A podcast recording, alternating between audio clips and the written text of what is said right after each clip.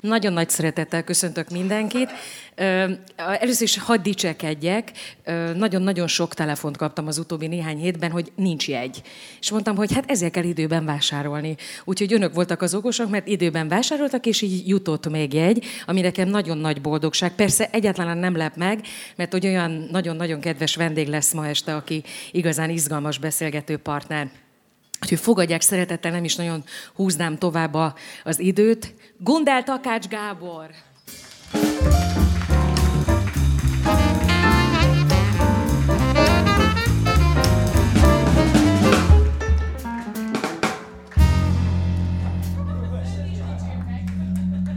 Köszönöm, kívánok!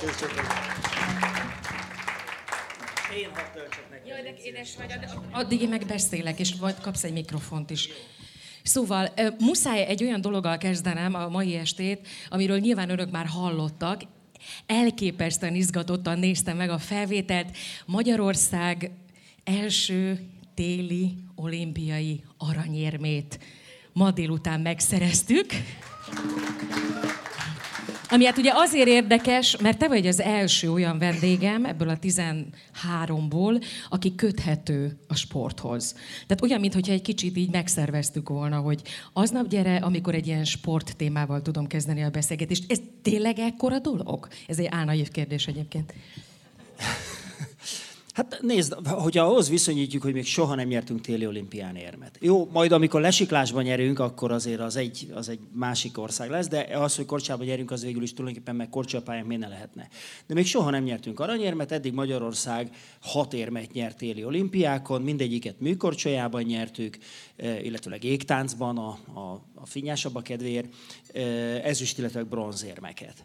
Az, hogy Magyarország bármilyen téli sportákban aranyérmet nyerjen, az lehet, hogy egyszer majd normális lesz, mert egyébként korcsolyapályáink lehetnének akár, de most még nem az. És nem feltétlen, hát nem tudom, aki látta ezt a döntőt, tehát az, hogy ott a 4-ből melyik nyer, hát az tényleg nüanszokon múlt. Ahogy az Eurosport felvételét volt módon meghallgatni sajnos, mert csak nem tudtam élőben nézni, és ők azt mondták, hogy a magyarok jól csinálták, az első körbe vezettek meg az utolsó 2-be.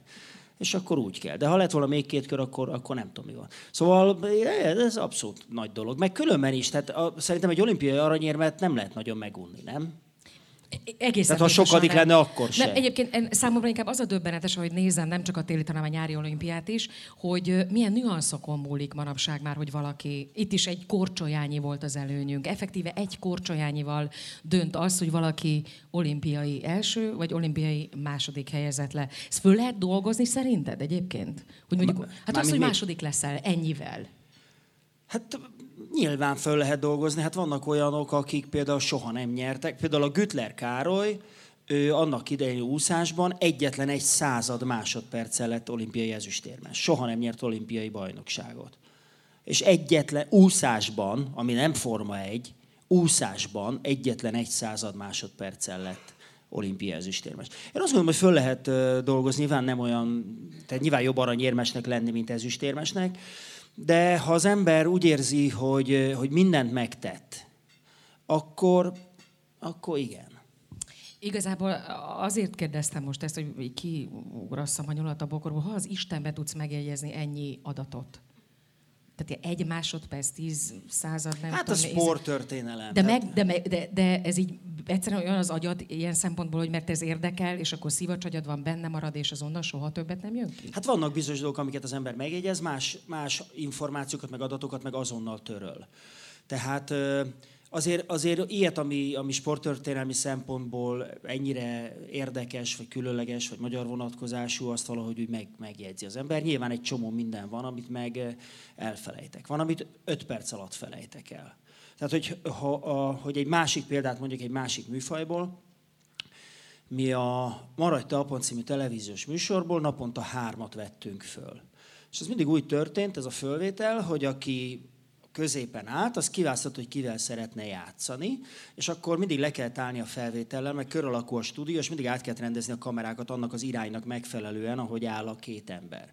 És ez alatt a leállás alatt nekem elmondták a fülembe, hogy a következő játékos, akit kiválasztott, Istvánnak hívják, Nyéklátházára jött állatorvos, két gyereke van, lepkéket gyűjt, és szeretne elmenni világkörüli útra. Én erről beszélgettem Istvánnal, majd játszottunk, mondjuk István lepotyogott, és a középső játékos kiválasztotta a Gizikét. Ekkor leálltunk. De elmondták nekem Gizikét. De mire megjegyeztem a Gizikét, addigra az István már nem volt ott. Tehát egész egyszerűen naponta 30-40 embert, és több napon keresztül egyszerűen képtelenség megjegyezni. És valahogy az ember agya vigyáz arra a 10%-ra, amit tud használni a rengetegből, vagy nem tudom hány százalékot, és töröl. De az, hogy a Gütler Karcsi ezüstérmes lett, azt nehéz elfejteni. Már csak azért ismeri, ugye soha nem nyert olimpiai bajnokságot. Tehát van, aki egyszer indul, nyer egyszer egy aranyat, és akkor azzal el van. Tudunk jó néhány ilyet, akár a magyar úszósportban, és például Szabó József, Szabó a Joe. Ő megnyerte az első, megnyerte az olimpiai bajnokságot, és másnap elhízott. És soha többé nem ugrott be a vízbe, nem csinált semmit, és kész. Tehát neki van igaz. Hát nem tudom, ez is hát ilyen, tehát ilyen is van. A Gütler Karcsi pedig, és szerintem ő egy abszolút tiszteletre méltó sportember, aki mindig mindent megtett, csak vannak olyanok, akik úgy mondják, hogy az örök második. Tehát ezen a szinten azt mondják, hogy a teniszezők szokták mondani, hogy azt nyer az egyformák közül, aki a fontos pillanatokban tud pontot nyerni. És aki a fontos pillanatban tud egy századdal előrébb lenni, a fontos pillanatban tud egy valamit hozzátenni. Ezek a zsenik. Aki pedig nem ilyen, mondjuk az örök második, az pedig a hihetetlenül szorgalmas, nagyon tehetséges, stb. Tehát például a te szakmádban is egyszer, már nem emlékszem, hogy ki mondta, hogy hát van egy csomó színész. Vannak a nagyon-nagyon jó színészek, abból már nagyon kevés van, akik fantasztikusan tudnak interpretálni, és van nagyon kevés zseni, aki valami olyat tud, amit még előtte nem csinált senki. Na most ebből a zseniből van nagyon kevés, és pont ez a fajta zseniség az, ami nem megmagyarázható. Nem megmagyarázható a színházban, de nem megmagyarázható a sportban sem. Egyszer próbáltam kapizsgálni ezt, azért merem mondani, mert már nem lehet megvásárolni, tehát nem reklám.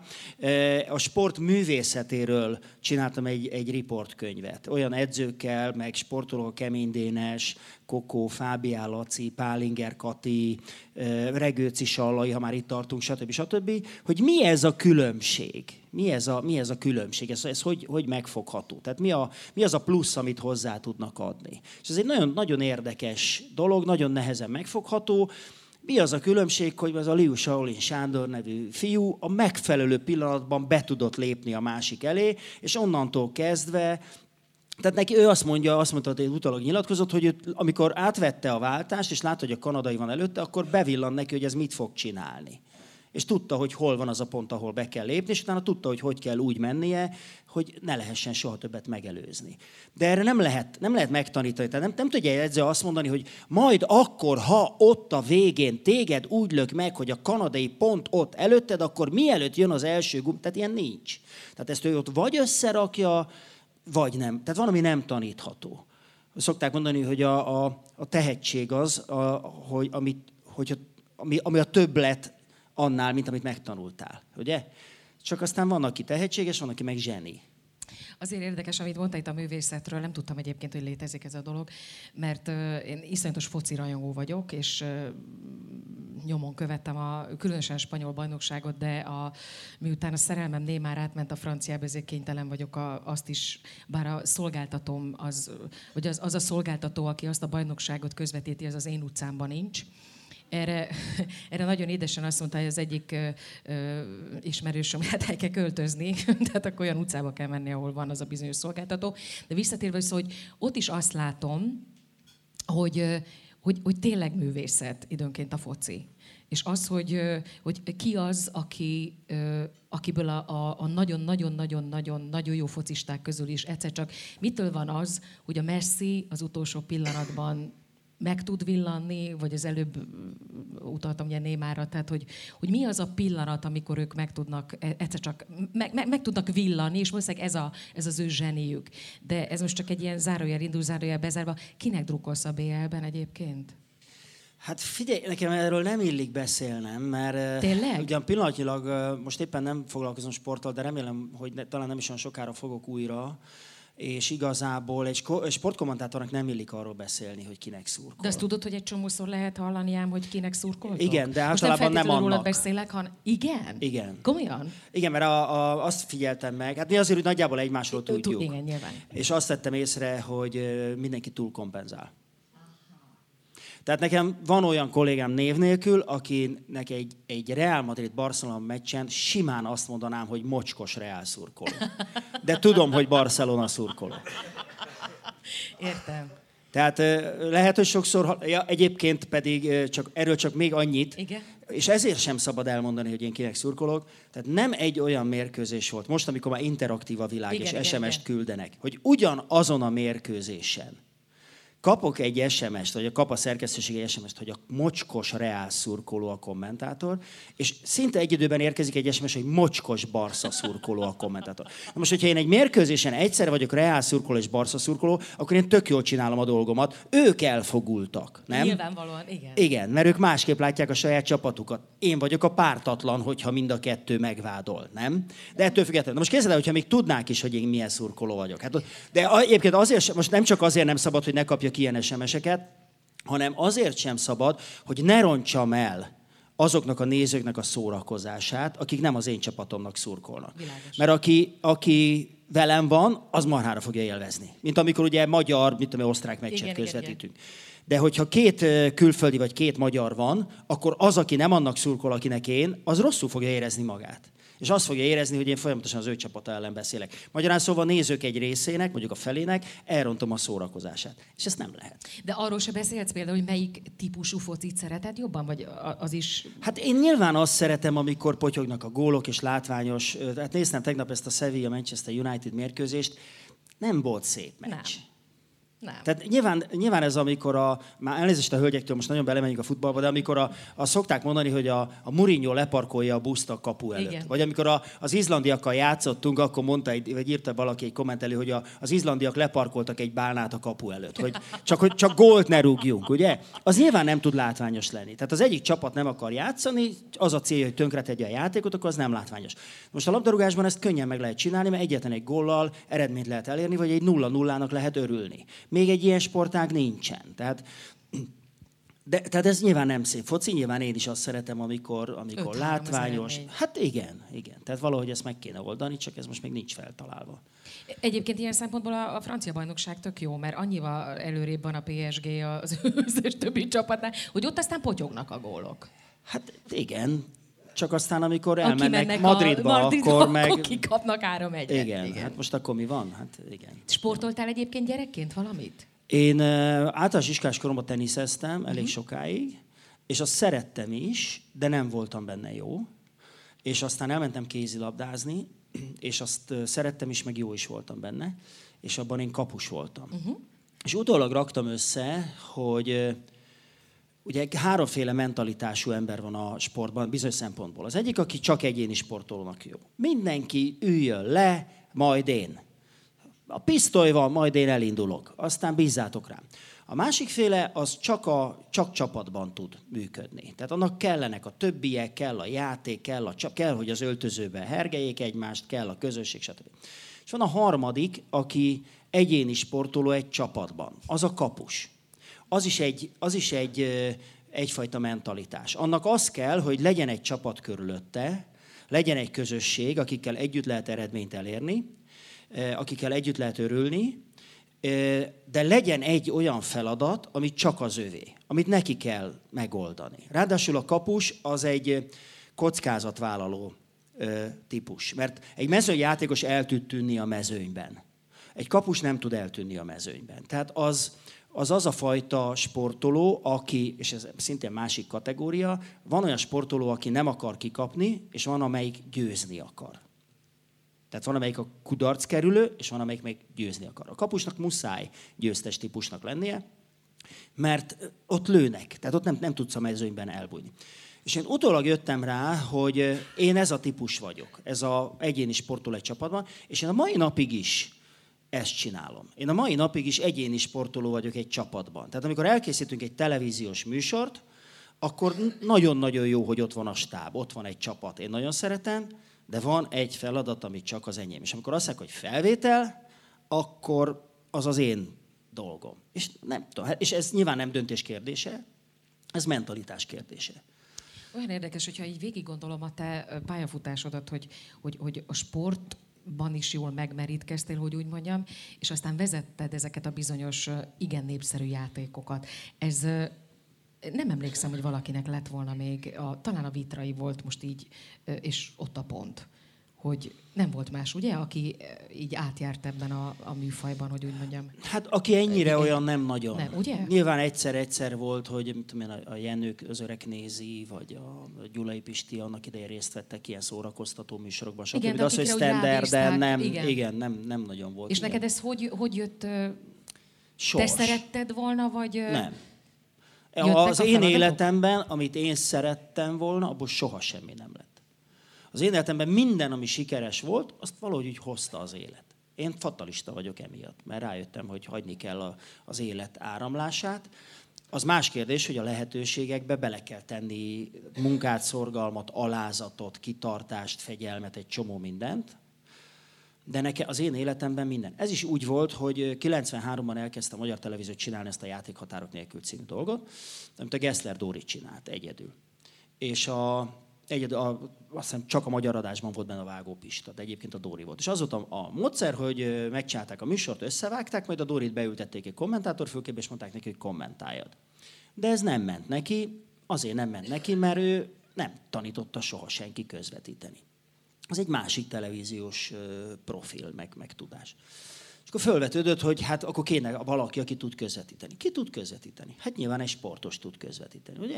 Hát akkor nézzünk körül a sportosztályon. És valamiért engem választottak ki. De mai napig nem tudom, és már soha nem is fogom megtudni, hogy miért. Többen vállalták később egyébként, hogy neki köszönhetem, de nem tudom. És akkor valahogy ebben én úgy belekerültem, és nagyon nagy mázlim volt vele, mert rögtön egy olyan dologba kerültem bele, ami nagyon passzolt az én egyéniségemhez. És én ezt nagyon szerettem, élveztem ezt az egész történetet. Volt hozzá egyfajta apámtól örökölt humorom. Addigra már elég sok tapasztalatom volt közvetítés terén. Szóval valamire a dolog elkezdett működni, és a mai napig is hallom, hogy jaj, gyerekkoromban állandóan néztük a Játékhatárok nélkül, de tök jó volt. Kicsit fájó, amikor csinos fiatal hölgyek mondják, hogy amikor kislány voltam, akkor a bácsi már közvetíteni tetszett. Ám persze nem ezt mondja, csak ezt is kihallja belőle az ember. De hát mindegy, ez az életrendját, ennek most hát több mint 20 éve, ugye? 93-tól ment, én 94-be kerültem bele, és 99-ig ment a régi. Aztán volt egy pár éve egy kísérlet, hogy ezt újraélesszük, de az már nem volt az igazi, az már nem volt egészen ugyanaz. Szóval nekem ez mindig valahogy az élet hozta, és ezt, hogy én a sport mellett elkezdtem más csinálni, ezt is valahogy hozta az élet, és egyikből jött a másik, és... Azt mondd meg nekem, hogy neked, amikor már ugye az internet elé leül az ember, és már a telefonján is gyakorlatilag bárminek utána tud nézni, de hogy... Régen, amikor ez nem volt, akkor te hogy ültél be egy közvetítésre? Vitted a kis cetlieidet? Gyerekként emlékszem arra, hogy nekem már az is csoda számba ment, hogy a speaker tudja, hogy ki játszik a pályán, minden nevet. Mondjuk az más kérdés, hogy amikor valaki hülyeséget mondott, akkor az apám ült a foteljába, és mondta, hogy az persze, és mondta a helyes nevet, de azért alapvetően azért most induljunk ki abból, hogy azért voltak itt zsenik, akik ezt Istenért tudták csinálni, hogy akkor voltak egy kis szetlieitek, vagy tehát nagyobb fölkészülést igényelt, mondjuk 86-ban egy meccsnek a közvetítése, mint manapság, amikor egyébként megjegyzem, engem rettentesen zavar egy csomószor, amikor jönnek ezek az adatokat, mert azt hiszik, hogy az nem tudom, muszáj állandóan adatot mondani és folyamatosan beszélni. Tehát a kérdés a következő. Akkor nehezebb volt? Hát annyiban nehezebb volt, hogy sokkal kevesebb információhoz lehetett hozzájutni. Főleg egy magyar sporttelevíziónál. Tehát emlékszem rá, hogy én ugye a 83-ba kerültem oda, akkor még ilyen külsős ügyelő voltam, és aztán 88-ban kezdtem el riporterkedni. Szóval emlékszem rá, hogy amikor valamelyik kolléga ment ki külföldre, akkor neki kedves kötelessége volt hazahozni ilyen sportszaklapokat, Kickert, meg ami hozzáférhető volt. És akkor én is, amikor elkezdtem például boxot közvetíteni, és elkezdtem kijutni különféle világversenyekre, akkor mindent hoztam haza, az összes papírt, prospektust, füzeteket, mindent, ami elérhető volt, és gyűjtöttük, és mindenkinek megvoltak a papírja, és az öregek azt mondták, hogy figyelj, ha utazol külföldre, a papírjaidat, az információidat soha ne add föl, azt vidd magaddal a gépre, mert gatyát tudsz venni bárhol, de azt a papírt, azt az újságot, az információt soha többet nem fogod tudni még egyszer begyűjteni. És akkor ezek nagy kincsek voltak, egyébként meg is őriztem ilyen régi újságokat. Ma viszont az a nehézsége a dolognak, hogy rengeteg információhoz hozzá lehet jutni, és gyakorlatilag az ember nem tudja, hogy hány órát készüljön egy mérkőzésre. Már csak azért sem, mert például a futballban megvan az a gonoszság, hogy mondjuk az ember kimegy egy labdarúgó világbajnokságra, vagy egy labdarúgó Európa-bajnokságra, hogy a könnyebbik változatot mondjam, most már ugye ott 24 csapat van. Igen. A kommentátor kimegy. Na most a kommentátornak illik minden csapatról nagyon sokat tudni. Viszont olyan embereknek közvetít, akik nem tudnak minden csapatról nagyon sokat, de egyről viszont rengeteget. Tehát például, aki a spanyol focit szereti, az mindent tud a spanyol fociról, vagy van olyan, nem egy, aki mondjuk minden nap megnézi a Real Madrid, vagy a Barcelona, vagy a kedvenc csapatának a honlapját. És ebből rengeteg ember van, csak az egyik a Real tudja, a másik a Bayern München, a harmadik a Manchester United, a Chelsea, stb. Stb. Tehát tulajdonképpen nekem egy csomó specialistának kell közvetítenem, úgyhogy szinte biztos lehetek benne, hogy egy pici szakterületen nálam sokkal jobbak, mert abban ők sokkal jobban bele tudták magukat ásni. Nekem viszont mindegyikről kell tudnom egy csomó mindent. És hát ilyen szempontból nagyon nehéz az ügy, és ez meg nyilvánvalóan ki van téve annak, hogy lehülyézik, mert most, hogy a szélsőséges példát mondjam, nem is Baracklekváros derejét szokott csinálni a nagymamája, hanem Szilvalekvárost, mert tehát pont most írták a honlapon. Szóval erre nem, tehát ilyen szempontból meg nehéz. Illetőleg ott van ez a fajta kísértés, hogy összeszedsz egy csomó érdekes információt, és benned van a benga, hogy de jó volna elmondani, mert érdekes, tudod? És akkor ez abszolút például a fiatal kommentátoroknál egy ilyen standard hiba, hogy az első 25 percben elmond mindent, mert jó, de érdekes, és akkor elkezdünk a 25 percig, és nincs már semmi. És akkor onnantól ezzel elkezdjük nézni a mérkőzést. Tehát például nekem az első élő közvetítésem az U19-es labdarúgó Európa-bajnokság volt, amit Békéscsabán és Szarvason rendeztek. És a Magyarország-Portugália című összecsapást rendezték. Ez vagy 90-ben, vagy 91-ben volt. Tehát még bőven az internet korszak előtt. Na most a magyarokról még csak-csak összeszed az ember információkat, mert lemegy egy edzésre ide-oda, de hát a portugál U19-es válogatottról honnan a túróból szerzel információkat. És hát körülbelül ilyen egy A4-es oldallal neki is vágtam a mérkőzésnek, és azon minden információ rajta volt. És hát persze pehes az ember, mert volt ott egy ügyeske fiú a portugáloknál, de akkor még nem tudtuk hogy ez a Figó nevű, ez a Figó nevű egyszer majd baromi jó lesz. Mert most még csak milyen ügyeske ez a hosszú hajú, ugye? De, igen. És volt ott még néhány ilyen fiúcska, Zsóha Pintu, meg még néhány.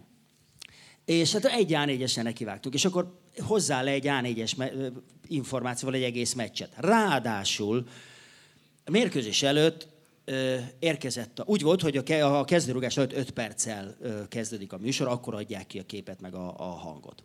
De a mérkőzés előtt egy 4:20 jött a kérés a házból, hogy valami hamarabb véget ért, és hogy ki lehet-e 5 perccel hamarabb kapcsolni. Hát persze. Most ugye az ember végre odakül nem mondja azt, hogy gyerekek, ne kapcsoljatok már, fogalmas, így azt tudom, hogy mit beszéljek. Persze. Hát mondom, valahogy ezen a 10 percen hozzá leszek. Kicsit javította a közérzetemet, hogy a hátam mögött állt, a székem karfájára támaszkodva egy bizonyos Knézien nevű illető, aki figyelte, hogy én mit csinálok. Hát mondom, persze, hát nyilvánvaló. És ráadásul valamilyen kifürkészhetetlen okból, amikor már megnyugodtam, hogy most akkor mindjárt kezdjük a mérkőzést, nem jöttek ki a csapatok. És neked beszélned kellett. Beszélnem kellett, úgyhogy összességében mintegy 4 órát beszéltem, addigra a lap élén lévő dolgokat is elmondtam, és az édesanyám gyerekkori rajzairól is már szinte elkezdtem beszélgetni. Amikor végre megérkeztek a csapatok, és végre elkezdődött a mérkőzés, és ettől én annyira megnyugodtam, hogy azt mondtam, hogy végre labdára indult az útja. És akkor elröhögtem magam, tehát igen, és akkor hát így kezdődött ez a típusú pályafutásom. Igen. Szóval nem mindig könnyű. Értem. Igazság szerint ez egy zenés műsor. Mondtam ezt neked. Legalábbis itt vannak ismerős fiatal emberek. Igen, tehát hogy ők itt nem véletlenül vannak itt a színpadon. Minden alkalommal én megkérdezem a vendégemet, hogy ki az ő kedvenc zenésze, aki zeneszerzője, előadója, de valamilyen formában kötődnie kell a jazzhez. Nem titok, hogy vannak olyan vendégeim, akiknek meg kell magyaráznom, hogy van kedvenc jazzistájuk. Higgyék el, mindenkinek meg tudom magyarázni, hogy van kedvenc jazzistájuk. Ki az és miért ő. És ki az és miért ő. Ellenben veled inkább az volt a probléma, hogy topzoltunk itt, akiket hogy itt felsoroltál, és aztán végül is ugye abban maradtunk, hogy a 3 befutó, akit tehát így a 3 első helyre raktál, hogy úgy gondoltad, hogy őket... Hogy legyen a mi reszortunk, hogy kiválasztjuk abból a 3-ból, hogy ki legyen a te mai esti kedvenced. Egy különleges pillanat egyébként, mert még soha nem volt magyar zenész, tehát még magyart nem választott senki. Kikérem magamnak a magyar jazz társadalom nevében. Volt olyan, aki választott mondjuk zeneszerzőt, azt mondta, hogy neki a kedvence Irving Berlin vagy Gershwin. Olyan is volt, aki azt mondta, hogy előadót választott, mondjuk egy énekes szólistát, mint amilyen az Ella Fitzgerald volt. És olyan is volt, aki dzsunga jazzt választott, mondjuk Miles Davis-t. De olyan, aki magyart választott volna, még nem volt. Úgyhogy most, hölgyeim és uraim, egy olyan formáció kerül ma este terítékre, akinek a vezetője Dés László, akit ugye sokféleképpen ismerhetünk. Hát ő az, aki azt szokták róla mondani, hogy a szakma és a közönség egyaránt nagyra tartja. Ritka, tényleg ritka, akiről ilyen nagyszerűen nyilatkozik mind a két oldal.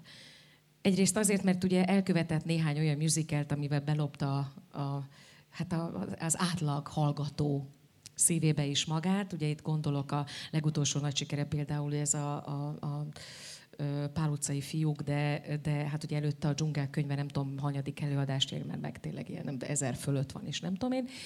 De hát azért ő írt lemezt az Udvaros Dorottyától kezdve a Cserhalmin át a Básti Juliig. De az első formációja, ezt nem tudom, azt tudod-e, a Dimenzióról van szó, ezt választottad te, 1978-as, de pont 40 éve, képzeld el. Tehát, hogy még pár éve későbbre datáltam őket, de valószínűleg mire lemez lett. Igen, de megalakulni a formáció 1978-ban alakult meg. Legalábbis, ahogy én utána néztem, ennek jártam utána. Szóval jön ez a bizonyos Dimenzió nevű formáció, és az én csodálatos zenekarom őket fogja megidézni. Ez egy azért is különleges este, általában valahogy mindig olyan kedvenc lett választva, hogy nekem is kellett szerepelnem. Ma itt hátradőlök és néző leszek, de azért, hogy azért tudom, hogy van itt legalább egy olyan ember, aki engem nagyon nem örülne, ha nem énekelnék legalább egyet. Azt elárulhatom, hogy a végére lesz egy ilyen meglepetés énekes nóta is Déstől, de hölgyeim és uraim, engedjék meg, hogy most az én zenekaromnak átadjam a szót. Szóval jöjjön egy nóta ettől a bizonyos formációtól, a Dimenziótól, a kedvedért.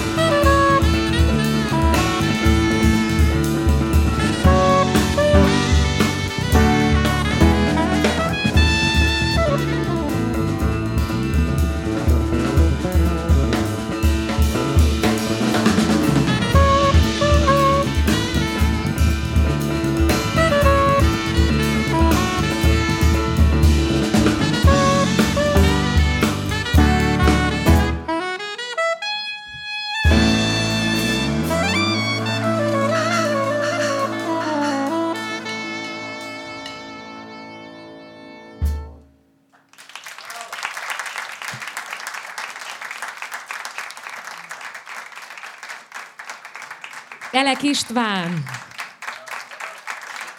Berdis Tamás, Frey György és Juhász Attila. Le vagyok nyűgözve. Le vagy? Abszolút le vagyok nyűgözve. Hozzátartozik a történethez, talán itt elárulhatunk, hogy én mondtam hármat, és mondtam, hogy hát ez a dimenzió, ez nekem a 80-as évek elején, ez nekem nagyon megvolt, de hát azért az húzós. Majd mondom, nagyon szintén ilyen 80-as évek katonakoromhoz köthető a Friday Night in San Francisco lemez, a Paco de Luciával, az Aldi Meolával és a Joe McLaughlin-nal. De hát azért az is durva, és akkor mondtam, hogy hát esetleg, hogy ha úgy alakul, akkor én nagyon szeretem a Sky Joplint, meg a ragtime zenét. Én valamikor zongoráztam, mai napig is van otthon zongorám, csak már nagyon régen nem volt időm leülni, és régen azért úgy, hogy magamnak diszkréten, de azért játszogattam az Entertainert, meg a Maple Leafs reget, meg stb. Maple Leaf reg. És mondok egy ilyen ragtime-ot is, mert azért az meg könnyű tulajdonképpen. És... Attila, igen, hallgatunk. Nekem van egy jó kis sztorium erről a ragtime-ról. Igen, majd megosztod. Igen, most már muszáj lesz. És... Kicsit úgy készültem is, hogy jó, hát biztos lesz egy jó kis ragtime este, de egyébként azt tehát én szeretem. Most ehhez képest, akkor megérkeztem, a Pisti, aki régi ismerősöm, sok műsorban dolgoztunk együtt, hát mondta, hogy hát ő a Dés. Wow, mondom, hát akkor dimenzió lesz. És úgy vártam, hogy oké, de milyen dimenzió lesz? És azt kell mondjam, hogy ez respect. Tehát ez tess, egy új dimenzió. Igen, abszolút.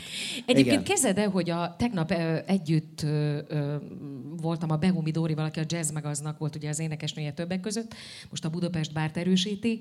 Nekem ilyen réges-régi jó barátnőm volt, nekünk is közös formációnk, és hát meséltem neki, hogy te jössz, és hogy kit választottál, és teljesen extázisban volt, mert azt mondta, hogy neki volt 3 olyan kazettája, ami nem jött ki a Walkman-jéből, még ilyenek is voltak, borzasztó, tehát tényleg, hogy hova jutottunk, igen. És volt Walkman-je, és nagyon menő volt vele, és volt 3 kazetta, és az egyik a Dimenziónak volt az egyik albuma, és hogy ő azon nőtt föl, és hogy amikor aztán együtt dolgozott a Déssel, és ezt elmondta neki, akkor látta, hogy a Dés egy kicsit meglepődött, mert viszonylag ritkán, tehát nem ehhez szokott, hogy úgy mondjam, hogy pláne hölgyek odalépnek hozzá, énekes lányok ráadásul, és azt mondják, hogy hát én a Dimenzión nőttem föl. Úgyhogy ezek szerint egy ilyen jelentős, hogy úgy mondjam, tehát többeknek meghatározó zenei élmény volt ez az album. Tehát ott a 80-as évek első felében két nagyon meghatározó dolog volt. Részben egyfajta jazz szélet, aminek mondjuk a Dimenzió, tehát nem csak a Dés, de például a másik János is tehát egy kiemelkedő figura volt, vagy a Tóth Tamás a basszer a zenekarban. Tehát azért voltak ilyen emberek, és ráadásul én ugye zenejártás iskolába jártam, stb. Magam is muzsikáltam, és a magam szintjén, de ez a szint, ez pont arra jó, mint amit például a gyerekeimnek is megadtam. Tehát egy darabig ők is tanultak zenélni, hogy aki egy kicsit tanult zenélni, azért az más füllel hallgat zenét. Tehát azért okoztam például, a feleségem szegény, neki nincsen hallása. És emiatt aztán a zenei képzéshez soha nem volt. És amikor betettem neki, mondom, figyelj, most beteszem neked azt a nótát, ami miatt beleszerettem a jazz muzsikába. És ez a Weather Report-tól volt a Birdland. Hát az egy ilyen kasszaszám, igen, tudod? Igen. Hát azt úgy könnyű megszeretni, nekik stb. Legyen mondva, igen. És lement a Birdland, és semmi. És ettől pedig hát az igen. Nagyon kedvelem a feleségemet, csak más... Csak ez egy váló. Meg jó, nem, jó zenéket hallgat, de tudom, hogy amikor együtt utazunk, akkor nem lehet jazzt hallgatni. Hát ez nálam ismerős. Tehát a családommal is így van, hogy igen. Hát igen. Tehát igen. Ez volt, és a másik fele pedig, az pedig inkább a korból adódott, ez az URH Európa kiadó, ezek a lázadó zenék, igen, ami zeneileg nulla volt. Na de hát olyan szövegeik voltak, hát ugye az URH volt, azt hiszem 9 hónap után tiltották be. 88-as évek első felében. Igen, tehát egy évet sem tudtak, betiltották őket, az Európa kiadót se szerették, stb. És hát mi meg ilyen rettenetes koncerten fölvett rettenetes kazettákról füleltük le, hogy mik a szövegek, stb. Tehát ezek is meghatározók voltak. De hát zeneileg nyilvánvalóan, hát ez nagyon komoly muzsika, és mutatja azt, hogy tehát mennyi idő telt el azóta, hát 40 év. Igen, borzasztó. És ez még mindig muzsika. Tehát ugye mennyi minden van, amit 78-ban, 80-ból már nem hallgattunk. Egyébként pont az egyik zenész barátommal erről a bizonyos Weather Report albumról, a Heavy Weatherről mondtuk azt, hogy ha nem ismernénk, és valaki most megmutatná, annyira progresszív, hogy elhinném, hogy ez egy mai darab, mert egész egyszerűen nem, hogy nem ment el fölötte az idő, hanem azóta se tudtak jobbat csinálni. Nekem például ilyen a Sirius, ami ugye még korábbi. De az is egy olyan zene, hogy abszolút időtálló. Pedig az 70-esek eleje, vagy 60-esek vége, nem is tudom, hát akkor még kisgyerek voltam, tehát én később jutottam hozzá, amikor végre nagy nehezen az Orszácki Jackie már régen disszidált Ausztráliába, és akkor valamire a 80-as években kiadták Bakeliten. De hát az is olyan muzsika, ami... És hát abban is van, tehát ez hogy mi a jazz. Tehát én alapvetően inkább azt mondom, hogy én nagyon szeretem ezeket a fajta improvizatív, instrumentális műfőket. Persze nem baj, hogyha énekelnek, csak úgy instrumentális, hogy jókat lehet szólózni. Tehát ezekben a popdalokban néha az ember hall egy ilyen jó szólót, és mire tényleg jó lenne, addigra visszajön a refrén. És akkor szegény gitárost vagy a szaxist visszaküldik, mert pont kezden egy tök jót játszani. Egy jazzista akkor kezden el vérben forogni a szeme, és akkor őt szegényt visszaküldik hátra az árnyékba, hogy most akkor álljál vissza, mert ezt 3 perc 40-nél több nem lehet. Vagy az Eurovíziós Dalfesztiválon 3 percnél hosszabb nem lehet egy nóta. Tehát ott menjél vissza a sötétbe, tehát örüljél, hogy elhoztunk egyáltalán. És amúgy is fél évekről ment, tehát összesen nyálasztad a nádat, szóval ennyi. Szóval a dimenzió akkor nagyon... Meg apám például rengeteg Louis Armstrongot hallgatott, én például nagyon szerettem a Joe Cockernek a hangját is, ami ugye nem jazz muzsika, de annak jazz kellett volna énekelni egyébként a Joe Cockernek például. Úgyhogy igen, ezek mindig élmények voltak, és mindig az élet egyik nagy igazságtanságnak tartottam például a Déssel kapcsolatosan, hogy az emberek zöme azt hiszi, hogy a nagy utazást azt a Presser írta. Igen, és nem. Azt a Dés írta Frankon, csak bizony. A Presserrel énekeltette igen. El. De állítólag egyébként én azt hallottam, hogy ez neki nagyon nagy szívfájdalma, ezt ő is többször szóval igen, tette. Hát utólag igen, de, igen. Akkor, de ő kérte föl a Pressert. Igen, abszolút. Csak hogy aztán, hogy összekötötték a Presserrel, utána egy kicsit ez neki egy szívfájdalom. Hát igen, mert ugye a Presser éneklés, ugye az ember feltételezi joggal, nyilván, hogy biztos a Presser írta. De ez is igen. Dés muzsikázás. Illetőleg van még egy változata, van egy instrumentális változata a nagy utazásnak, amit egy Tomsics Rudolf nevű ember trombitált. Igen. Hát azt nem tudom megszerezni sehonnan se. Emlékszem, amikor még voltak CD-k, ilyen egész picike CD-n volt. Meg volt? De már nincsen. Igen, ilyen picike CD-n volt, és se interneten nem lehet megtalálni. Komolyan. Sehol. Egyszerűen képtelen vagyok megtalálni. Megszerezzük neked. Dolgozzunk rajta. Jó, nincs jó. Meg valakinek, tényleg. Tehát és van egy harmadik verzió is, mert Tominak megvan. Gyerekek, megkapod. Jó. És van egy harmadik verzió, amit a Malekkal énekeltek. Igen, de az nem volt jó. Nem volt jó? Még túl fiatal volt az Andrea hozzá. Igen? Túl fiatal volt a szöveghez. Értem. Én szeretem az Andreát. Értem. Szerintem akkor ő túl fiatal volt még ahhoz. Hogy ezt, jó, meghallgatom. Már jó. Úgy értem, hogy kíváncsi vagyok. Jó. Jó. És milyen hangszeren zongorázni tanultál egyébként? Te ilyen budai úri gyerek vagy egyébként? A Péterfi Sándor utca és a Bethlen Gábor utca sarkán a 7. kerületben nőttem föl. Nem csak, tudod, van ez a különleges neved, ez a Takács, és azért gondoltam, hogy megkérdezem, hogy te egy ilyen budai úri gyerek vagy. Persze, hát egyébként ez a bizonyos étterem, az Pesten van, tehát ez egy hülyeség, hogy azt kérdezem, hogy budai vagy. Nem, ezzel arra akartam cílozni, hogy egy ilyen polgári családba születtél, ahol fontos volt az, hogy olvasnod kell, zenét kell tanulnod. Ilyen szempontból abszolút, de ez nem az úri gyerekség miatt volt, hanem azért, mert tehát a Péter Sándor utcában egy ilyen nagy 110 négyzetméteres, nagy, ez a régi klasszikus igen, lakásban nőttünk föl, 3 generáció. A szüleim és az édesapám szülei. És nekem a Takács nagypapám, ő magyar-latin szakos gimnáziumi tanár volt az István gimnáziumban. Hű, és az a top 3-ba benne van most legalábbis. Jó között van, igen. és ő ott tanított, és hát nálunk tényleg olyan irgalmatlan mennyiségű könyv volt, hogy tehát, ha azt mondtam apámnak, hogy nem tudom, milyen kötet kéne, akkor azt mondta, hogy vedd le. Mert hát értelemszerűen megvolt minden.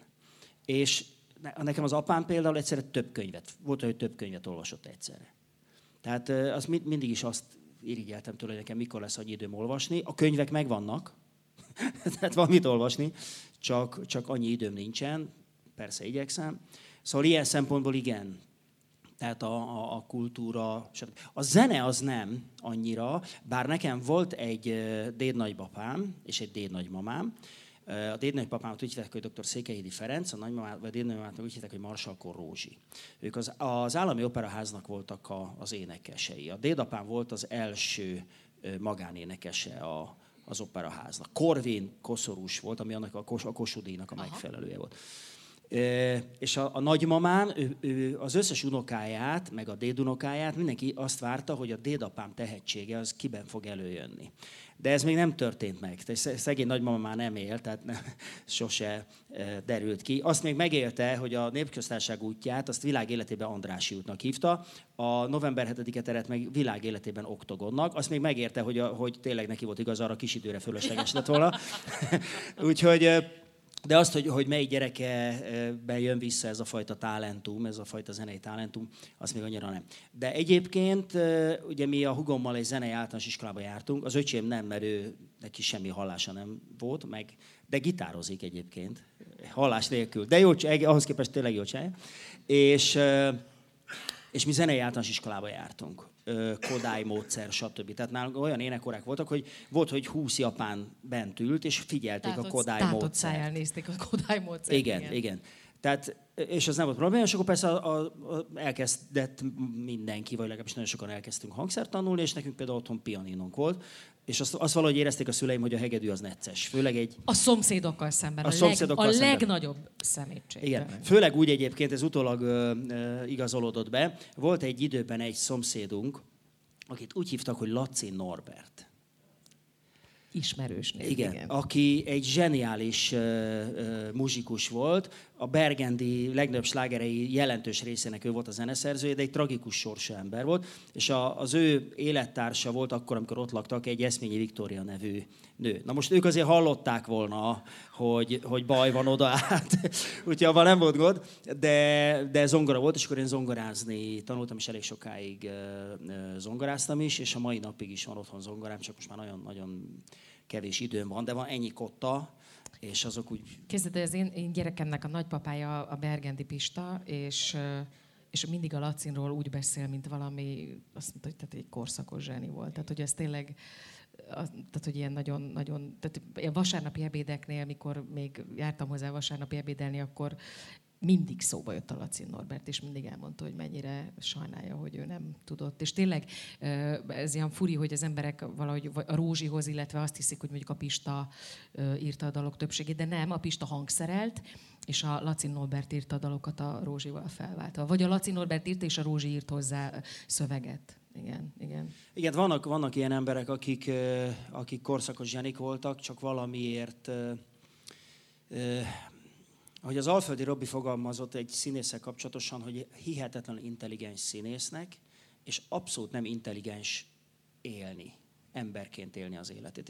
És a Norbert is valószínűleg ezzel... Tehát valószínűleg ez volt a probléma, hogy a saját életét valahogy nem jól élt, és aztán, ha jól tudom, kikerült Svájcba, és akkor ott ilyen elfeledett emberként halt meg, méltatlanul. Igen.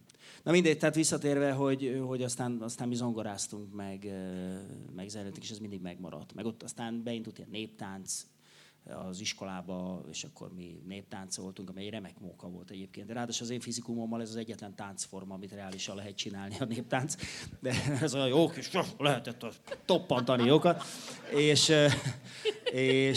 De szerettem, meg mentünk, fellépések voltak. Meg ez azt mondják, ez egy ilyen bulis közeg, tehát hogy egy jó társaság. Hát, főleg kölykök, hát mi általános iskolások voltunk, felső tagozatosok, mentünk, utaztunk be, csajok ruhába, voltak a férfi táncok is, imádtuk, mert azt hitték, hogy már férfiak vagyunk mi is, és jó volt, tehát szerettük, meg ilyen néptáncfesztiválon voltunk, Kalocsán, és hát ezek jó gyerekkori dolgok voltak, igen.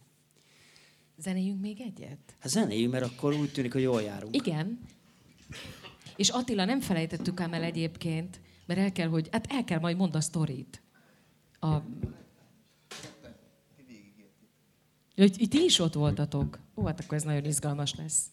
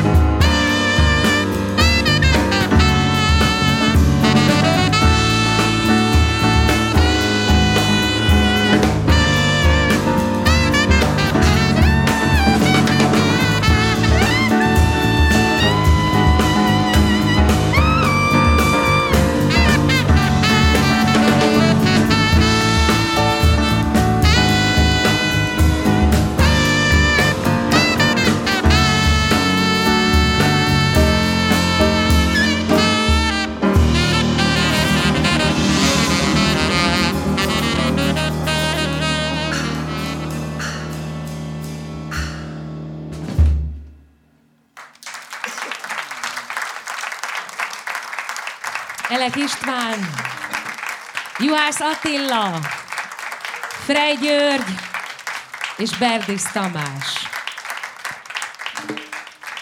Jó, ez jó volt. Jó volt? Igen, igen. Igen, elő fogom venni megint a lemezeimet. Bakeliten van meg egyébként? Megvan bakeliten is, csak már nincsen lemezjátszom. És aztán ez egy nagyon válságos, vagy ínséges időszak volt, amíg kiadták végre ezeket a dimenziókat CD-n. Igen. És akkor aztán lecsaptam rájuk, várni kellett egy kicsit. Van még néhány ilyen. Én például nagyon szerettem a Trio Stand-Out is, ami hát valamivel utána jött. Igen. Meg például a Szabó Gábor, amikor hazajött, akkor csináltak egy lemezt, az ott azt hiszem a címe, hogy a Zingáró vagy Szingáró, igen, és egy baromi jó bakelit volt, azt nem is tudom, hogy kiadták CD-n, vagy ilyen Best of Szabó Gáborról lehetett kapni. Szóval nehéz ügy, tehát egyébként érdekes, hogy nagyon-nagyon régen nincs lemezjátszom, illetve tű nincs hozzá, meg semmi nincs hozzá igazából. De azokat a bakeliteket nem adom. Tehát azok ott vannak. Az nem is kérdés, de egyébként azt mondják az okosak, úgy értem az okosak, hogy tehát a zenész kollégák, hogy sokkal jobban szólnak ezek a bakelit lemezek, mint a CD-k. És most egyre inkább hallom a környezetemben, hogy van, aki inkább vesz most újra egy lejátszót, igen, nem is és kezdi miért. Hallgatni igen. A régi bakelit lemezeit, mert annak van egy másik hangulat. Igen, csak kicsit recseg, de egyébként igen, meg ott törölgetni, igen, meg, igen. Meg hát a gyerekeimnek azt mondom, hogy a B oldalon, mi az, hogy B oldalon? Hát, ezt egyféleképpen lehet berakni, nem? Hát mondom, nem, mert ha megfordítottad, akkor a másik felén is volt. Egyébként volt olyan, hogy aki aztán, amikor bejöttek a CD-k, hogy azt hitték, hogy a mikorosztályunk, vagy kicsit öregebbek, hogy akkor a CD-nek is van egy B oldala. Igen. Tehát úgy igen. Volt logikus, hogy a bakelit után. És az, hogy aztán a kislemez nem 33-as, hanem 45-ös fordulaton kell hallgatni, az mi van? Tehát miről beszélsz? Egyébként de eszembe jutott, hogy ez a jazz szerelem, ez az is kellett, hogy régen Debrecenben jazznapok voltak. Aha, igen, fesztivál. És hát én akkor még csóró kis emberke voltam, és toppal mentem a debreceni jazznapokra, ahol természetesen szállásom sem volt. És volt, hogy ott aludtam a csarnokban, és aztán 4-kor persze kidobtak, és akkor átmentem a strandra, és akkor lefeküdtem először kimentem a Piac utcára, lefeküdtem egy padra, arra ébredtem, hogy egy kisgyerek megkérdezi az anyukát, hogy mit csinál itt a bácsi, akkor 7:30 volt, és akkor kimentem a strandra, lefeküdtem ott, nagyon jó volt, mert nem volt senki, és mire fölébredtem, nem tudtam, hol vagyok, mert iszonyatos mennyiségű ember volt a strandon. És aztán kimentem megint a jazznapokra, és aztán stoppal haza. És a gyerekednek ezt abszolút engednéd, hogy most ugyanígy megcsinálja? Hát, az egy más világ volt egyébként. Igen. Az egy én más se engedném. Volt. Én is nem voltam tudom. Egy hónapot Olaszországban stoppal. Most megölném a kaminát. És ott volt egy olyan koncert, amit soha nem tudok elfelejteni, de nem tudom beszerezni a zenét. Volt egy Jan Garbarek nevű ember, akiről a Pisti biztos hosszasan tudna beszélni, mert hasonló instrumentumokat szólaltatott meg. És volt egy Laxmirajana Shankar nevű, aki a Ravi Shankarnak a valami unokaöccse, vagy nem tudom én kicsodája. És nekik volt egy formációjuk. És hát az valami földön túli muzsika volt. És arra emlékszem, hogy hallgattam csillogó szemmel ezt a zenét, és néztem az embereket, és egyszer csak azt láttam, hogy a komplett LGT ott áll a nézőtéren, a küzdőtéren, és hallgatja ezt a muzsikát. És az valami... Egészen. Ez a Laxmirajana Shankar, ez egy elektromos, ilyen spéci gitáron, vagy hegedűn játszott. Ez a Garbarek nevű meg ügyeskedett és akkor volt még ketten játszottak a zenekarban, és hát valami egészen elképesztő. És akkor ettől csak beleszeretni lehetett ebbe a műfajba. Most már kibeszélgettük ezt a zenei történetet, de egy picit visszatérnék arra a különleges nevedre, a Takácsra, ami mellé... Na, szóval, tehát, hogy a Gundelt mióta használod egyébként? Ez a Gundel, ez úgy van, hogy nekem az édesanyám Gundel Márta. A Gundel Károly, akinek a nevéhez a ligeti étterem köthető, mindenki azt tudja egyébként. Bár ami a budai úri gyerekséget illeti, akkor a Gundel család vitte a Gellért szállónak az éttermét is. Tehát az a lényeg, hogy amikor én elkezdtem televíziózni, és elkezdtem interjúkat csinálni, akkor a sportosztályon, ahol akkor nem voltunk többen 30-40-nél, 30-35-40, nem tudom, volt egy kolléga, egy nálam idősebb kolléga, akit szintén Takács Gábornak hívtak. És akkor ő azt kérte, hogy valamit változtassak a nevemen, hogy minket meg tudjanak különböztetni, mert ő egy gyártásvezető volt egyébként. Szegény már nem él. És akkor én gondolkoztam, és nagyon nem akartam ilyen G-takács, meg nem, tehát valahogy az úgy nem szerettem. És akkor az édesem neve pedig az, hogy Gundel. És akkor én úgy döntöttem, hogy akkor én Gundel Takácsként kezdek el dolgozni. És akkor ebből egy ideig voltak problémáim, részben volt, aki azt mondta, hogy hát 3 nevet nem fognak megjegyezni, az nem jó, meg mit tudom én. De úgy tűnik, hogy talán megjegyezték. És meg elkezdtek zrikálni, hogy mi nem zserbó, ugye?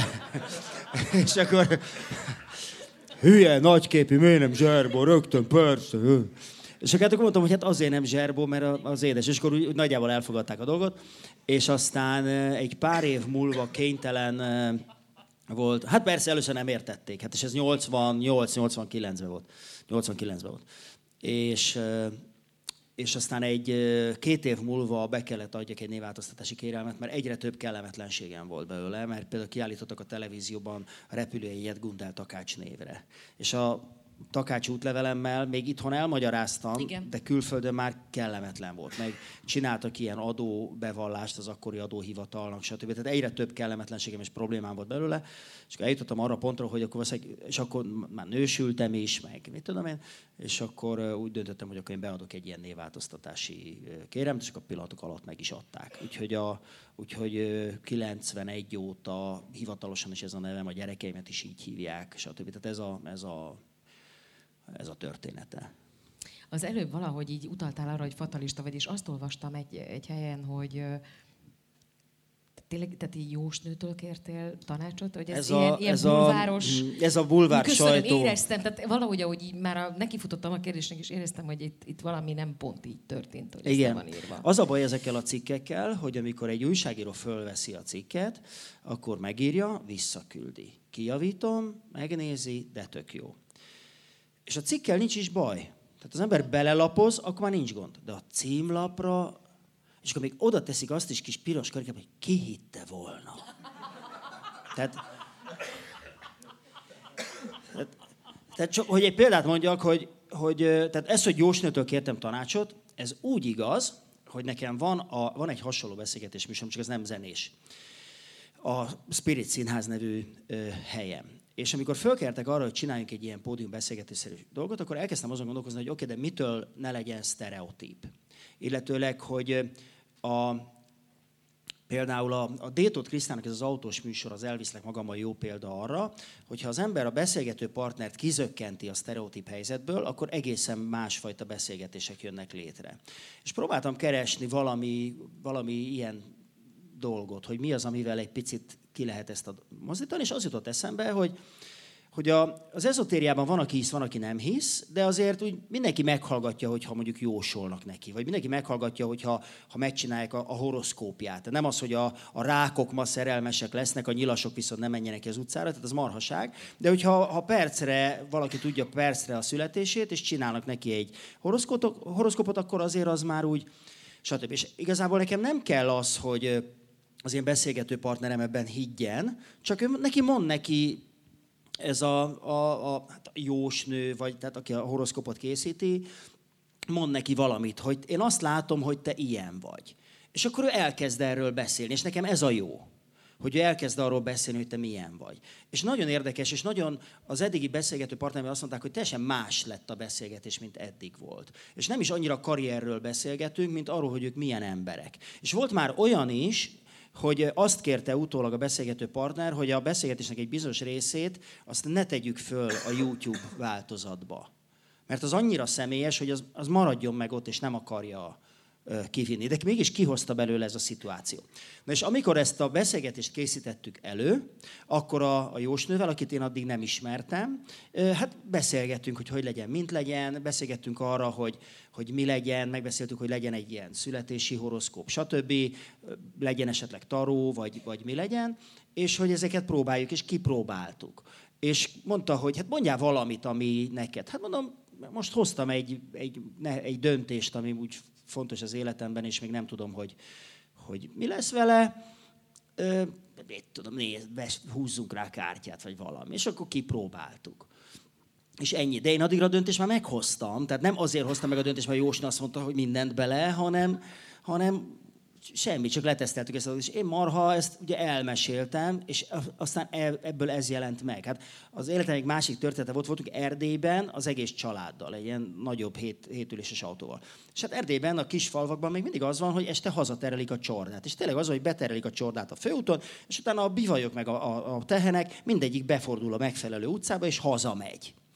És a falu elején még, tehát az ő szempontjukból az elején, a mi szempontunkból a végén, még nagyon-nagyon sokan voltak. És akkor mit lehet csinálni? Az ember félreáll az út szélére, behajtja a tükröt, és megvárja, hogy elmenjen a csorda, és az egyik ilyen tehén az sáros oldalával végig karistolta az autót.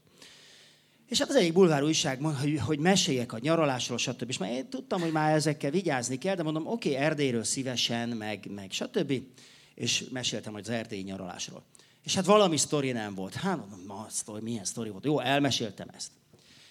Az jelent meg, hogy megvadult, tehén csorda támadt Gundelre. Hát mi az, hogy megvadult? Hát be voltak bambulva, hát akkor jöttek haza a rétről, hát a támad, hát terpeszbe jött a tehén, mert akkor volt a tőgye, hogy nem tudott lépni. Hát alig várta, hogy megfejjék, megvadult, hát alig látott, mert már... És fölhívtam őket, hogy ez nem így volt. Hát igen, de nem volt elég szenzációs a történet. És ők kiszínezték. Tehát még életem leszúrva. Egy kicsit, igen. És akkor úgy döntöttem, hogy akkor ne beszélgessünk többet. Szóval igen, tehát ez a Jósnő, igen, ez így igaz. Éreztem egyébként. Hogy nem osztogatnak, hanem fosztogatnak, igen. De egyébként stimmel. Amúgy jóba vagy velük egyébként? A sajtóval? Hát van akivel, igen, van akivel kevésbé. Úgy nincs... Tehát már az ember az a baj, nagyon óvatos ilyenek miatt, hogy most mit mondasz, meg hogy mondod.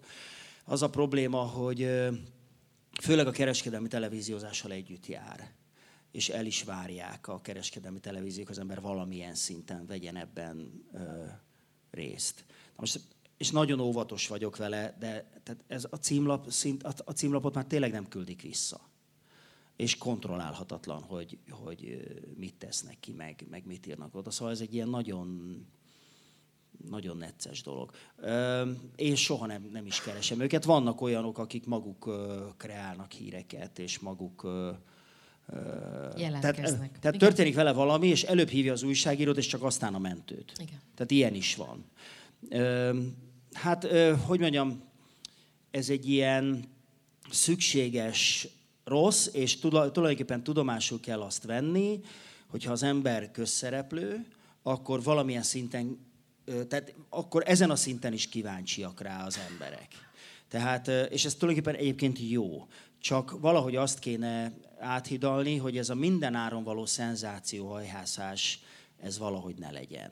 Tehát, hogy kell-e ez. És nyilván vannak olyan lapok, mondjuk, a nők lapja, amelyik olyan színvonalú, hogy tudom, hogy ilyen nem fog megtörténni.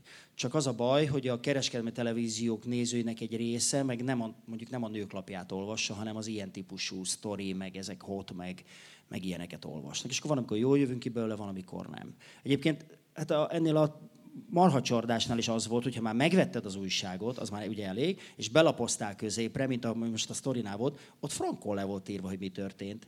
De addigra megvetted az újságot, ugye? És akkor persze ezek iszonyatos sokáig visszajönnek, hogy hát te jó. És akkor, de ez most évekig fogom hallgatni, hogy ezt a Jósnővel jósoltatom. Amivel egyébként olyan nagyon nincs bajom.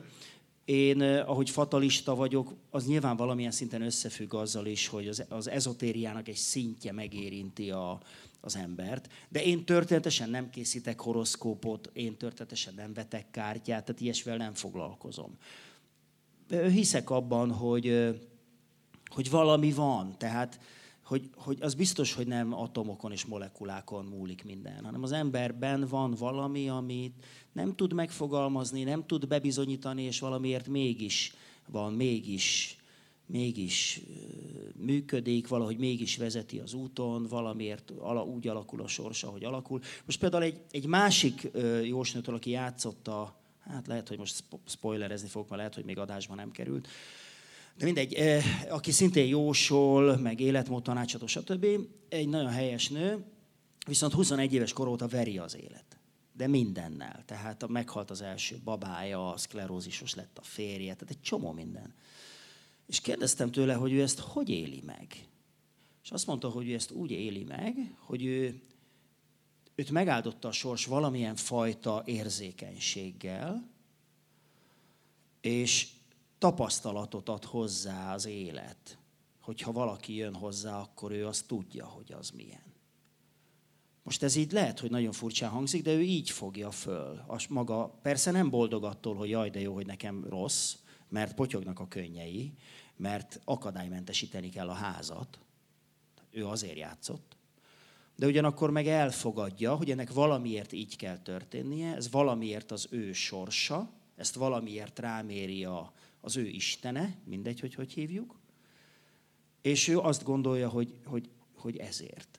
És ez végül is és összességében azt gondolom, hogy csodálatos. Még hogyha nagyon, nagyon furcsa is. De egyébként én nem hiszek abban, hogy bárkit meg kéne váltani, hanem, mert senkit nem lehet megváltani. Mindenki csak saját magát tudja megváltani. Legfeljebb ebben lehet segíteni. De aki nem akarja, az nem. És akit ez nem érdekel, annak arról nem kell szerintem beszélni. Mindenki járja maga útját, és az úgy van jól, mert úgyse lehet levágni kanyarokat. Mindenki ott tart, ahol tart, és mindenkinek van szeme, meg van füle bizonyos dolgokra, másra meg nincs. És ez így szép. És szerintem ezt, hogyha tolerálni tudjuk egymásban, akkor az nagyon jó. Ma olvastam például egy nagyon érdekeset, hogy mindenkinek van női énje, meg férfi énje, és ő még szét is választja, hogy a jobb agyfélteke az a női, és a bal az pedig a férfi. És a női én, az a nő az egyesítő. A férfi az a szétválasztó, megharcoló, megküzdő, legyőző, stb. Alapvetően és mindenben. És ha belegondolunk, ebben sok igazság van. Persze mindenkiben keveredik, hogy kiben mennyi nő, meg mennyi férfi van. Férfiakban is van, akiben sok nő van, és nők között is van, akiben sok férfi van. De azért alapvetően az ember azt hallja, hogy egy férfi azt hallja, hogy próbálja meg hagyni, hogy egy kicsit több, furcsán fog hangzani, de hogy egy picit ilyen értelemben több nő legyen benne. Hogy nem mindig a harcos, küzdős, versengős énje győzzön, hanem néha hagyja egy kicsit a jobb agyféltekét, vagy a nőiségét érvényre juttatni, akkor lehet, hogy picit jobb lenne a világ. Nem tudom, hogy ez hogy van, meg mit gondolnak róla, ezt most csak úgy én is úgy rágom, csak ezt pont ma olvastam, és ez olyan érdekes dolog volt, ami úgy megakadt a fejemben, és most ezt próbálom helyre tenni. De azért alapvetően, ha belegondolunk, a nő az az otthon, a nő a család, a nő az, akihez hazatérünk, ugye? Igen. Aki, hát már amikor, igen, de azért amikor, de a végén igen, ugye? Szóval ebben van talán valami igazság. Nem tudom, benne érdekes. Benne van sokan nő egyébként? Annyiban igen, hogy én egy alapvetően... én abban hiszek, hogy igazából együtt tudunk, tehát egymást erősítve messzebbre tudunk jutni, mint egymást legyőzve. Tehát... én állítom például, hogy a házasságok közül nagyon sok azért megy tönkre, nyilván nem mindegyik, de nagyon sok azért megy tönkre, mert van egyfajta versengés férfi és nő között. Ki az okosabb, kinek érvényesül az akarata, ki keres több pénzt, ki dominál, stb. Stb. És ezzel az a probléma, hogyha az egyik győz, a másik veszít, akkor megszűnt a házasság. Mert megszűnt a viszony. Viszont, hogyha ez a két ember megpróbálja kölcsönösen elfogadni, hogy a másiknak mi az erőssége, és mivel tud engem erősíteni, és ezt megpróbálják összerakni, és kölcsönösen erősítik egymást, a különbözőségüket teszik össze, akkor a kétségből egység lesz. És akkor lesznek igazából társak, és akkor fog a dolog működni. Az a bizonyos yin-yang jel az nem véletlenül, hogy nem egy egyenes vonallal van elválasztva, hanem egy ilyen kacifántossal.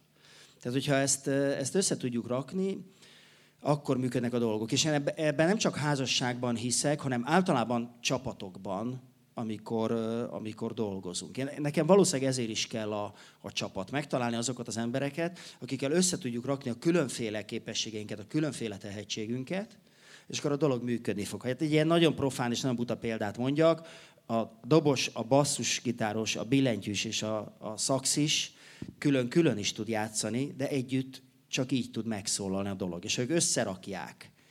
Ha meg tudnak egyezni a hangnemben, meg tudnak egyezni abban, hogy ki mikor improvizál, stb. Tehát ugye a jazznek is megvannak a maga szabályai, akkor megszületik a csoda, a mágia, a muzsika, a gyönyör, ha úgy tetszik. Ha elkezdenek egymással vitatkozni, meg a basszer fölrúgja a dobot, mert most én jövök, és a Pisti belekönyököl a zongorába, vagy kihúzza az erősítőt, akkor káosz, akkor válás van. Válás van a dologból. Szóval ilyen tekintetben én hiszek. Meg bennem, akkor ezek szerint, hogyha így fogalmazzuk meg, akkor ilyen tekintetben van bennem egy csomó úgynevezett női. Miközben egyébként nem érzem magam egyébként feminimnek. Úgy általában. De ha igaz az, amin itt elkezdtem rágódni az előbb közösen önökkel, akkor ebben az aspektusban talán van bennem sok női, vagy ha tudományosabban akarom mondani, akkor jobb agyféltekés gondolkodás, vagy nem tudom. Nem tudom, hát persze az ember melyik az a nap, amikor végleges válaszokat adsz az életre? Nincs. Az ország gondolkodom, nincs. Vagy ha van, akkor vége. Akkor már csak vegetálsz onnantól kezdve. Nem tudom, mindig jó kezdve, azért jó olvasni, az ember mindig olvas valami gondolatot, amin el lehet bogarászni, meg egy picit előrébb visz, vagy beszélgetni másokkal. Én ezért szeretek beszélgetni. Tehát a gyerekeim mindig röhögnek. Erdélyben voltunk, és már járt a motor. És én még ott dumáltam valakivel a kapuban, még ott búcsúzkodtunk. És akkor a kisfiam odaszólt az anyjának, hogy anya, állítsd le a motort, apa beszélget. Szóval nem, egy ilyen pali vagyok, de egyébként ugyanott volt Erdélyben, elküldtek tejfölért Erdélybe, és mentem az utcán. És egy gazda, már akkor valószínűleg megfejte addigra a tehenet, ott támasztotta a kerítést. És azt mondja, hogy Gundel úr, jöjjön már ide egy kicsit beszélgetni. Mit szoktunk beszélgetni? És oda mentem a kerítéshez, és beszélgettünk. Kicsit vártak a tejfőre, de én ezt szeretem, tehát szeretem. És az ember mindig kap gondolatokat, új emberek, új aspektusok, egy csomó mindennek, szóval... Egy csomó olyan dolgot mondtál, ami egészen újszerű, de azt szerintem talán senki nem tudja rólad, csak én, mert én utána jártam. És én, lehet, hogy te magad sem tudod azok után, amit itt felsoroltuk. Mesélj! Hova járok még? Voltál filmsztár, és azon belül is bérgyilkos voltál, vagy mi az Istent alakítottál, hogy eltök speaker voltál egy filmben, és azon belül még forgattál egy másik szerepet is, és valami bérgyilkos, vagy nem tudom, mit játszottál. Kisváros, vagy nem tudom, miben volt, valami filmben voltál. Ezt tényleg én se tudom. Na tessék, mondom, hogy csak én tudok róla. Bérgyilkosra nem emlékszem. Vagy mi voltál abban? Volt valami, nem volt egyszer valami gyerekfilm, ahol valami tévérendező voltam, de annyi volt, hogy ülnöm kellett egy közvetítő kocsiba és mutogatni. És akkor körülbelül talán volt még 2 mondat, és ennyi. De ott nem kellett megölni senkit. Biztos? Biztos. És volt az Egy szoknya, egy nadrág című filmnek a remake-je. Igen? Volt egy ilyen korszak, amikor ezeket mind megcsinálták. És abban volt egy olyan jelenet, amely tévéműsorban játszódik, és teljesen váratlanul rámasztották a műsorvezető szerepét, és akkor ott egy ilyen műsorvezetőt kellett eljátszani, de ott se, emlékeim szerint ott se kellett megölni senkit, hogy bérgyilkos lettem volna. Készíted, de hogy a Wikipédián szerepelt a nem tudom melyik filmben, mint...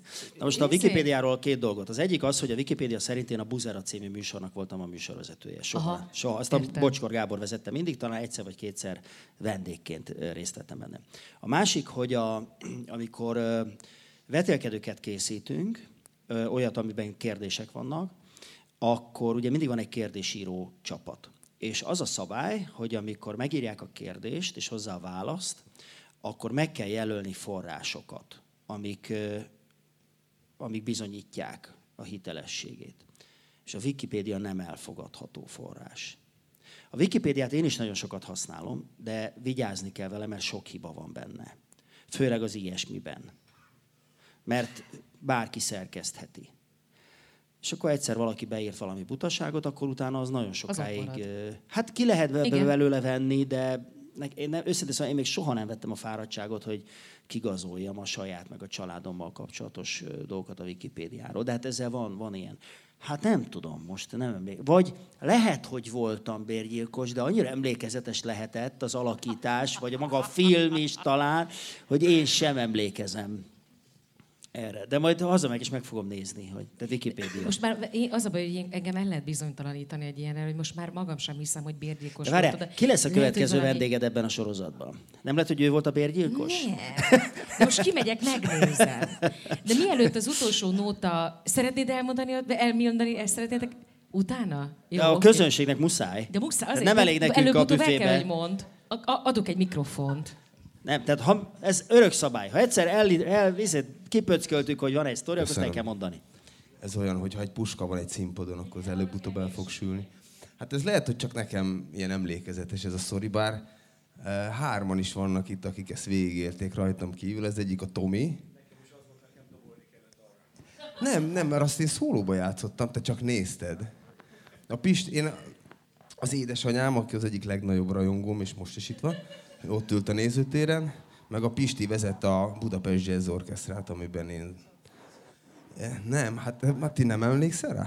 Na, másik hát két sztori is van. Akkor elmesélem neked, különben ez majd 10 éve volt ez, mert az én fiam, aki most 10 éves, akkor volt 3 hónapos, és itt a Műpában adtunk egy koncertet.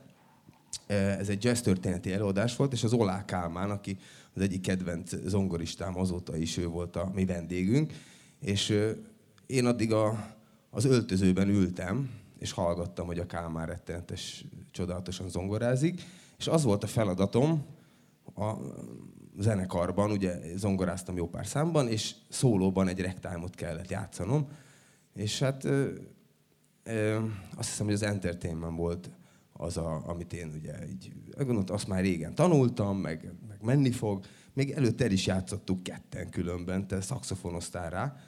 Nem, erre nem emlékszem. Én emlékszem, de mondom, ez valószínűleg csak nekem. Na, ebben a sztoriban voltam én bérgyilkos, igen? Ja. És pont, ez ugyanaz a sztori, de ez valószínűleg csak nekem ennyire emlékezetes. Tehát a lényeg az hozzá, hogy kiültem, és a Retkes Attila volt a konferenc akkor, és én akkor már 3 hónapja nem aludtam, mert akkor volt 3 hónapos az én fiam, és iszonyatosan fáradt voltam, és ültem, és kiraktam jó magasra a kottát.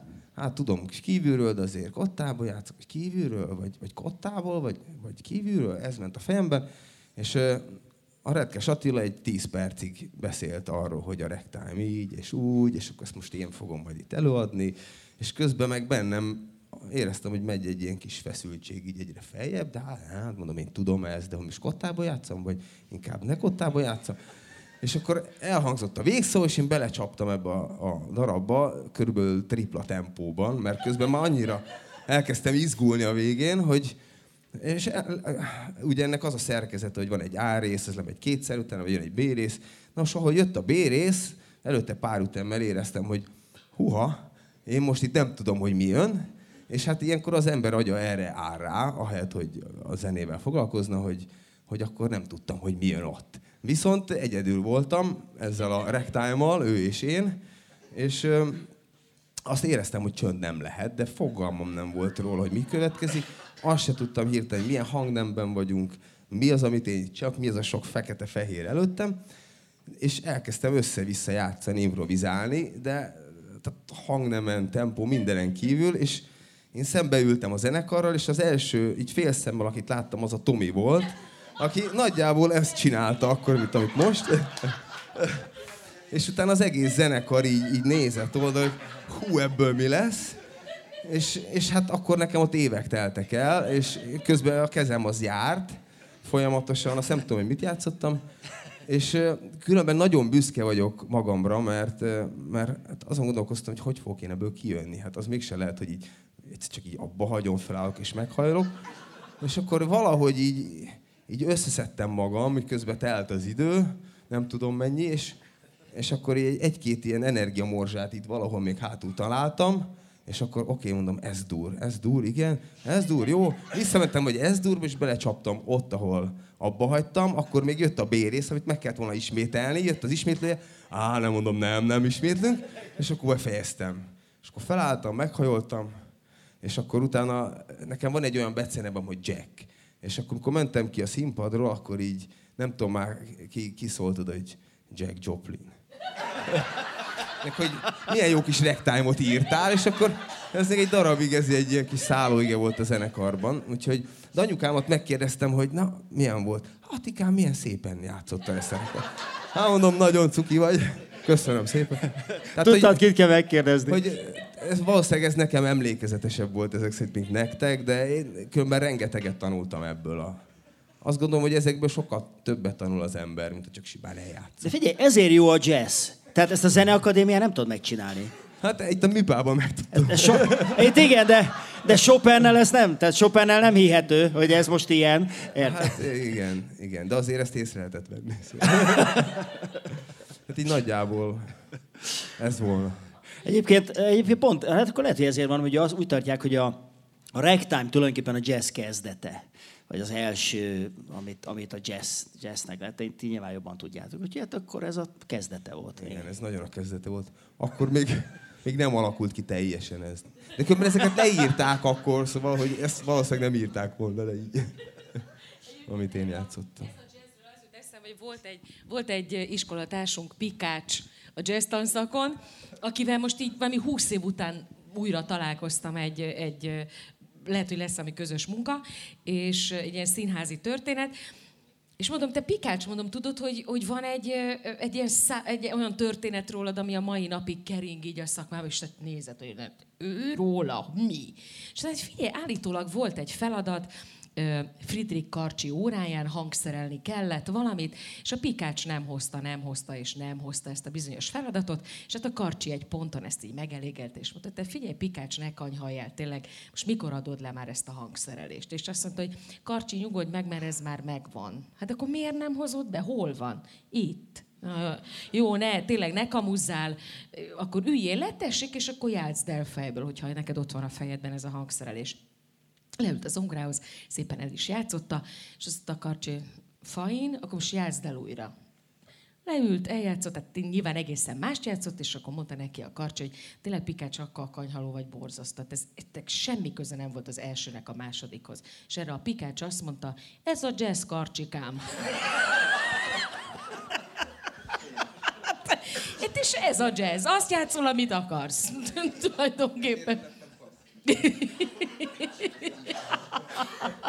De ha már jazz, és ha már dés, akkor ide a végére, hogy ígértem, legyen egy olyan nóta, ami nem a dimenzió, de dés nóta volt, egy bizonyos formáció, az volt a nevük, ugye jazz meg az, hova ő írt nótákat, és mi választottunk ebből a repertoárból egyet ide a végére, azon jazzrajogón kedvéért, akik egyébként az instrumentális jazztől fölvágnák az erejüket, hogy legalább legyen egy ilyen menekülő útvonal ma estére, úgyhogy legyen egy ilyen énekes verzió is ide a végére, úgyhogy jön a jazz meg aztól a Ma jól vagyok.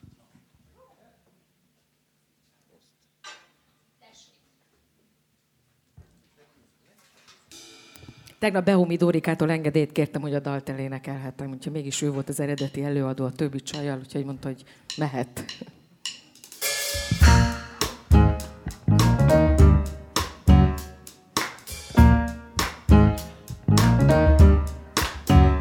Néma lélek most már szálig jár, mióta tegnap itt voltál.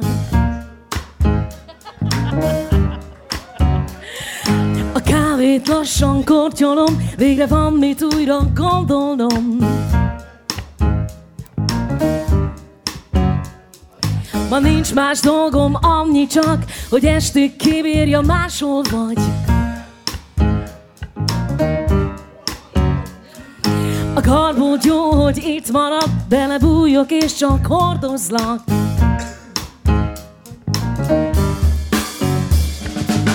Ma úgy vagyok, hogy jó vagyok, és messze vinnélek, hogy ne legyek már nélküled, és zsebre tennélek.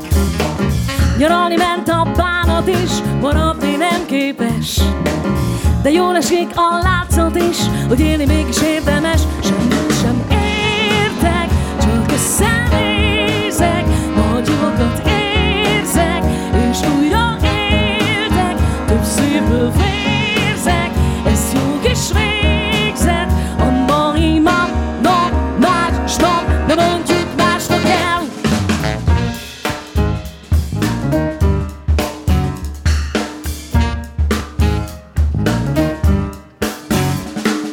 Kínos a hatona érzelem, na de kit érdekel, hát engem nem.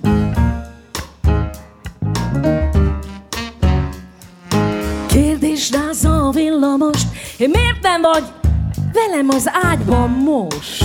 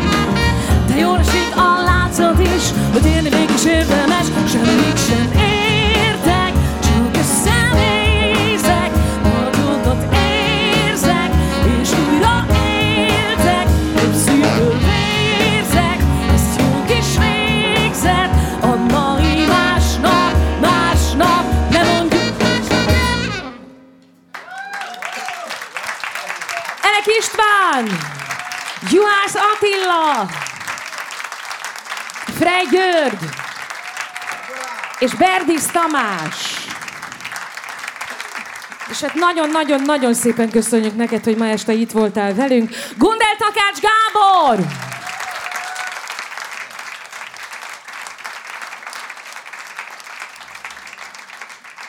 Még nem menjél le, mert azért még úgy, picit elbúcsúzom tőled. Azt mondom, hogy még beléd ragadt bármi, amit így elmondanál egyébként? Hát szerettem volna, tehát a zeneileg abszolút elégedett vagyok. Igen? Egy picivel több zongorát szerettem volna. Legalább egy zongora szólót szívesen meghallgattam volna valamelyik. Egy jó ragtime. ez dur. Tényleg csak egy ilyen kezdjél bele. Kigyúrod a következő alkalomra? Nem. Én egyébként, hát mindegy, most már ez lesz, hogy én még azt szeretem a zenében, hogy szeretem nézni a zenészeket, amikor muzsikálnak. Szeretem látni a kezüket, az arcukat, stb. Volt ez nagy siker volt egy év, aztán még Oscar-díjas is volt ez a film erről a jazz. Mi volt a címe? A La La Land, vagy melyikre gondolsz? Nem, ami egy jazzdobos rászól szólt. Jaj, a dobos. Mi? Azaz, igen. És én azt nem szerettem. Tehát én még nem láttam. De tudod miért? Azért, mert én még nem láttam egy jazzistát, aki fogcsikorgatva patakokba folyik róla. Tehát a jazz az nem versenysport. Ez nagyon érdekes, az nem mondasz, mert egyébként kezded, hogy a zenészek nem szerették ezt a filmet. De szerintem ezért, mert nem ilyen. Nem tudom, ők tudják megmondani, hogy miért nem. Én az Attilát is, meg a Pisti, meg többször is láttam már zenélni, Pistit kifejezetten sokszor, de az Attilát is volt, már láttam. Én még ezt nem láttam, hogy valaki fogcsikorgatva patak, és mutatják közelibe, hogy csorog az izzadsága. Tehát én azt szeretem a jazzben, hogy az öröm. Megvan tehát egyébként én a saját műfajomban is használom a jazzt. Megvan a hangnem. Megvan, hogy hány ütem. És megvan, hogy mikor lehet improvizálni. És az a tiéd, az a te örömöd, az a te pillanatnyit, ez a jazz. Úgyhogy kétszer nem egyforma. És én ezt szeretem benne, és nem, ezért van az, hogy nem csak hallgatni szeretem, hanem szeretem látni a zenészeken az örömöt, amikor megélik azt, hogy de jó kis szóló volt ez. Szóval, úgyhogy igen. Nekik még lehetőségük lesz, hogy ezt itt bebizonyítsák, mert kezded el, ahogy mi itt lemegyünk a színpadról, ők még egy fél órát maradnak és muzsikálnak a népeknek. Lesz zongora. Jó, akkor majd figyelünk. Lesz zongora szóló. Úgyhogy még egyszer nagyon szépen köszönjük, hogy itt voltál. Köszönöm. Gundel Takács Gábor! Köszönöm szépen!